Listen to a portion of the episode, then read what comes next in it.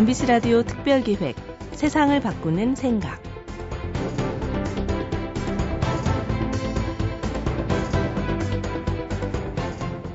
여러분께서 잘 알고 계신 논어에 이런 대목이 나옵니다.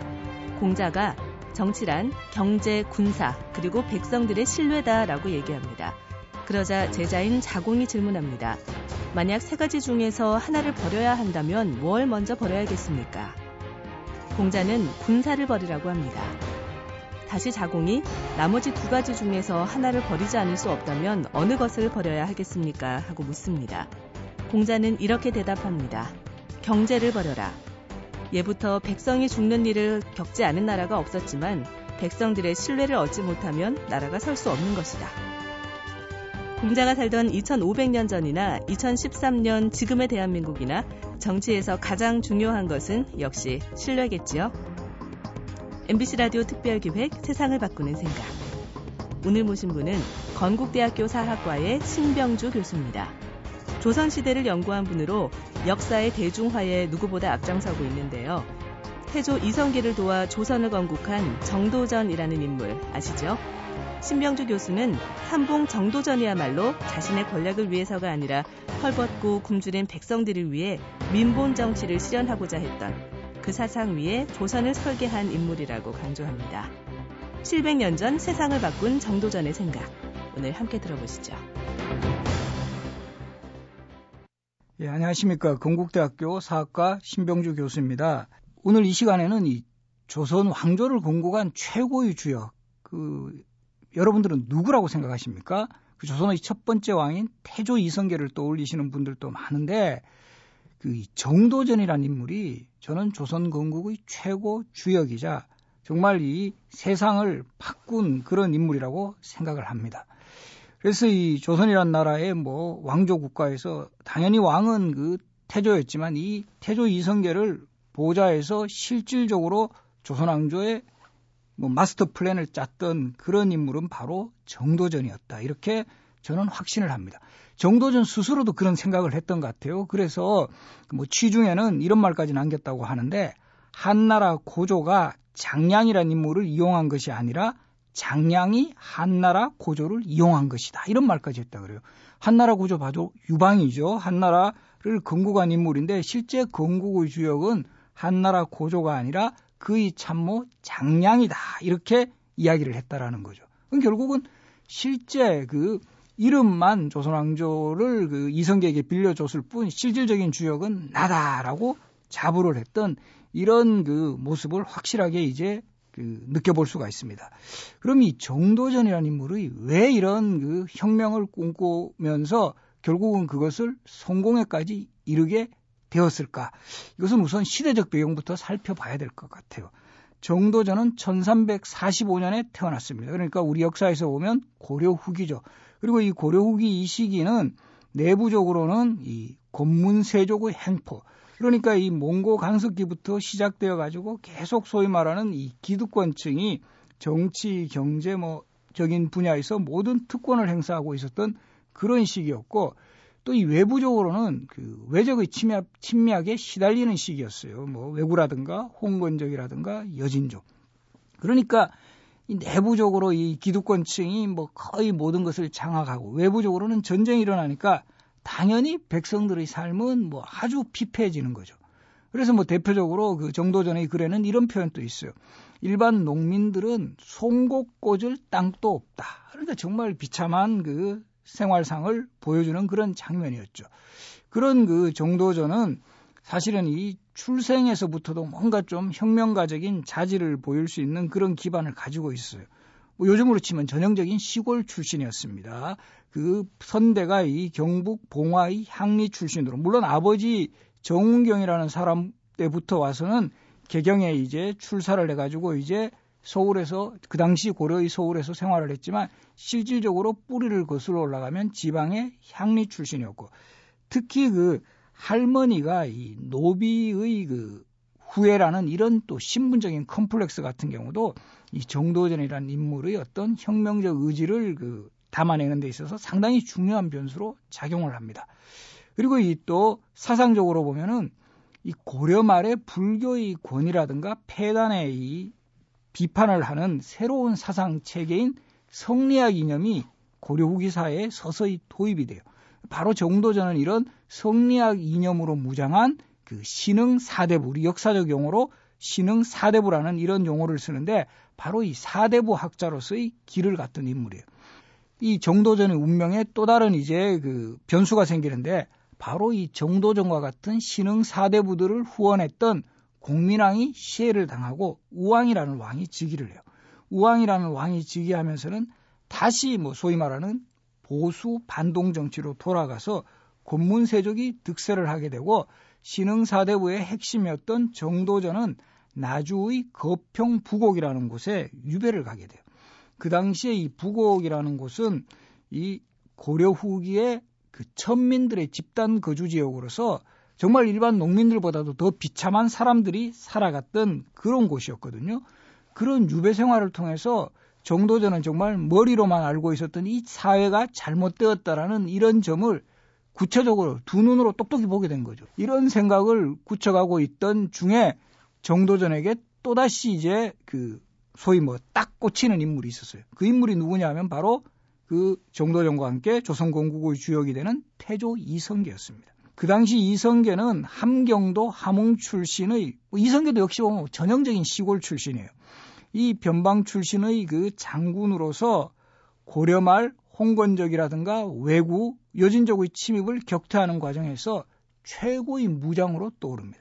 정도전은 어쨌든 학자예요.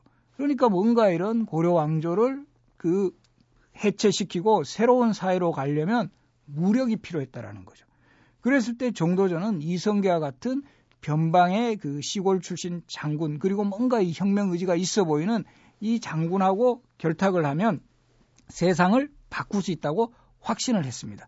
그래서 유배 생활이 끝난 이후에 함흥의 함주에 있는 그 막사로 이성계를 찾아가요. 1383년의 일인데 결국 이 두 사람의 만남이 완전히 거의 500년 가까운 고려 왕조를 해체시키고 새로운 왕조 조선으로 접어드는 그런 길에 들어서게 합니다. 그래서 이 두 사람 다 공이 같이 혁명 의지를 확인한 후에 한 단계 한 단계 고려 왕조의 그 모순된 것을 해체시키고 새로운 사회를 만들어가는 이런 뭐 제도라든가 이념 이런 것들을 차근차근 준비해 나가죠. 그 과정에서 결정적으로는 태조 이성계가 주도한 위화도 해군에서 완전히 군사적인 실권을 장악하고 그런 과정에서 정도전은 이성계를 뒷받침하면서 새로운 국가에서 추구해야 할 이념들을 하나하나 다 제시해 나갑니다. 고려 왕조의 해체와 더불어 신도시 건설을 계획을 하게 되는데요. 바로 이 개성에서 한양으로 도읍을 옮기죠. 바로 이 한양 천도에 있어서도 결정적인 역할을 하는 인물이 바로 정도전이었습니다. 이 정도전이 한양 천도를 생각하게 된 것도 이 구귀족 세력들이 계속 그 뭔가 기득권을 확보하고 있었던 개성보다는 새로운 참신한 세력들이 뭔가 이제 새로운 정치를 펼 수 있는 공간 이곳으로 한양을 설정을 한 거죠. 그리고 마침내 1394년 10월에 한양으로 이 도읍이 결정됩니다. 그리고 이제 궁궐을 건립하는 데 있어서도 조선의 궁궐 경복궁이죠. 이 경복궁 건립에 있어서도 최고의 역할을 했었는데 그 당시에 사실은 궁궐의 자리를 둘러싸고도 태조 이성계의 승려 중에 최고의 참모가 무학대사예요. 무학대사는 인왕산을 주산으로 해서 궁궐을 세우자고 했는데 정도전이 북악을 주산으로 해야 된다고 주장을 합니다. 왜 그러냐 하면 유교 국가에서는 천자는 남쪽을 바라봐야 된다라는 거죠. 즉 남면을 해야 된다라고 해서 결국 이 정도전의 그 아이디어로 북악을 주산으로 하는 경복궁이 완성된 게 1395년입니다. 지금 또 우리가 그 뭐 가장 이제 서울을 대표하는 고궁 이 경복궁에 어떻게 보면 원형을 만든 인물인데 이 경복궁도 처음 출발은 상당히 생각보다 규모가 적어요. 정도전이 완공을 했을 때 390여 칸밖에 되지가 않습니다. 그런데 이 경복궁이 흥선대 원군이 중건할 때는 7,220여 칸이에요.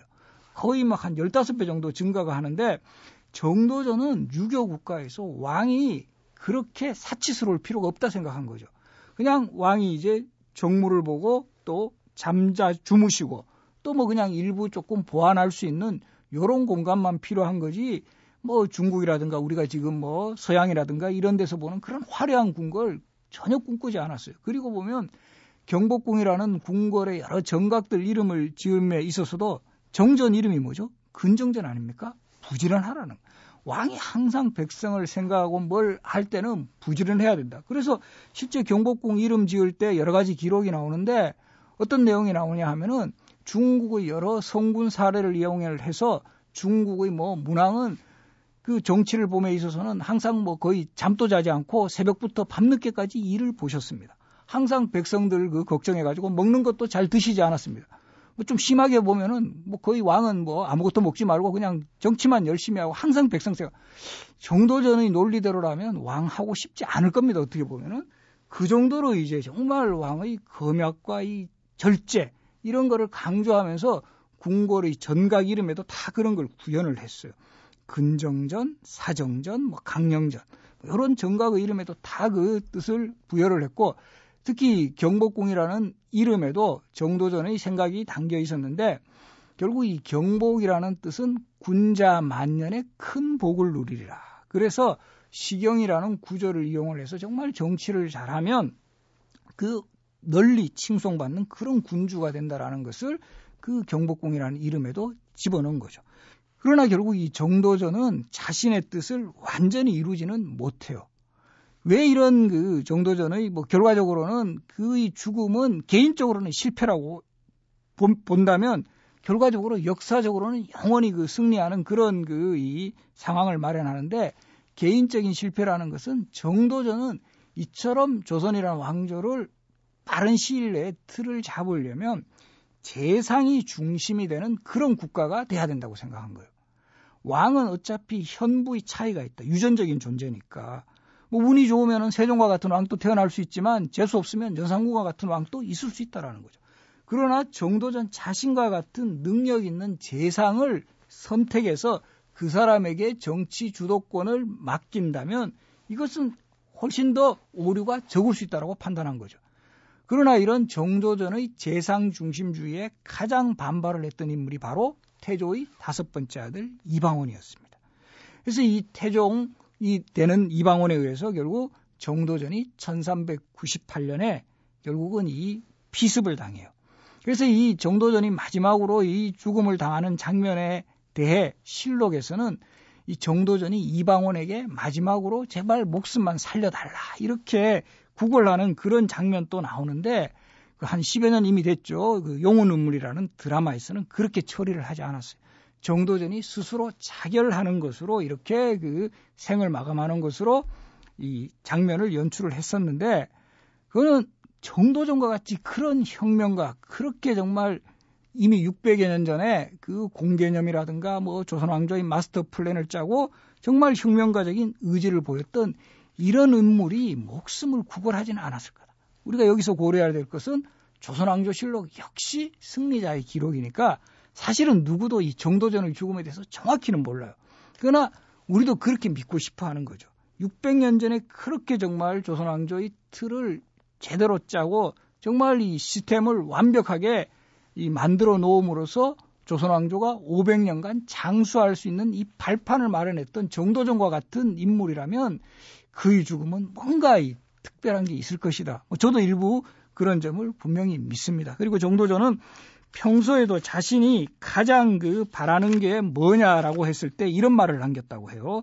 첫눈이 내리는 겨울날에 가죽옷에 준말을 타고 누런 개와 푸른 매를 데리고 들판에서 사냥하는 것을 가장 즐거운 일로 꼽았던 이 무인적인 기반이 상당히 있었던 이런 인물이었다면 이 뭔가 이 정말 참 멋있는 죽음을 택하지 않았을까라는 이런 생각을 분명히 하게 됩니다. 최근에 이제 정도전이 뭐 많은 드라마에서도 일부 알려져 가지고 그 인지도가 있으신 분들도 분명히 있을 겁니다만은 이처럼 그 뛰어난 인물이 우리 역사에 600년 전에 그 배출되었다라는 이런 사실 저는 상당히 자부심을 느낄 만한 일이라고 생각을 합니다. 예, 청취해 주셔서 감사합니다.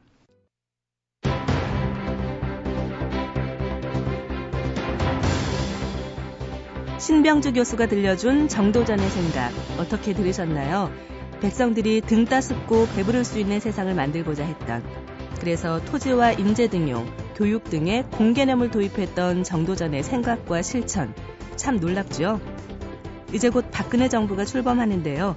시대가 달라졌고 많은 것이 변했지만 백성을 가장 중심에 두는 정치를 꿈꿨던 그의 사상만큼은 우리 정치인들이 계속 이어나가 주길 하는 바람입니다. MBC 라디오 특별기획 세상을 바꾸는 생각. 기획 유경민, 연출 정영선, 기술 김지연, 구성 이병관, 내레이션 류수민이었습니다. 여러분 고맙습니다.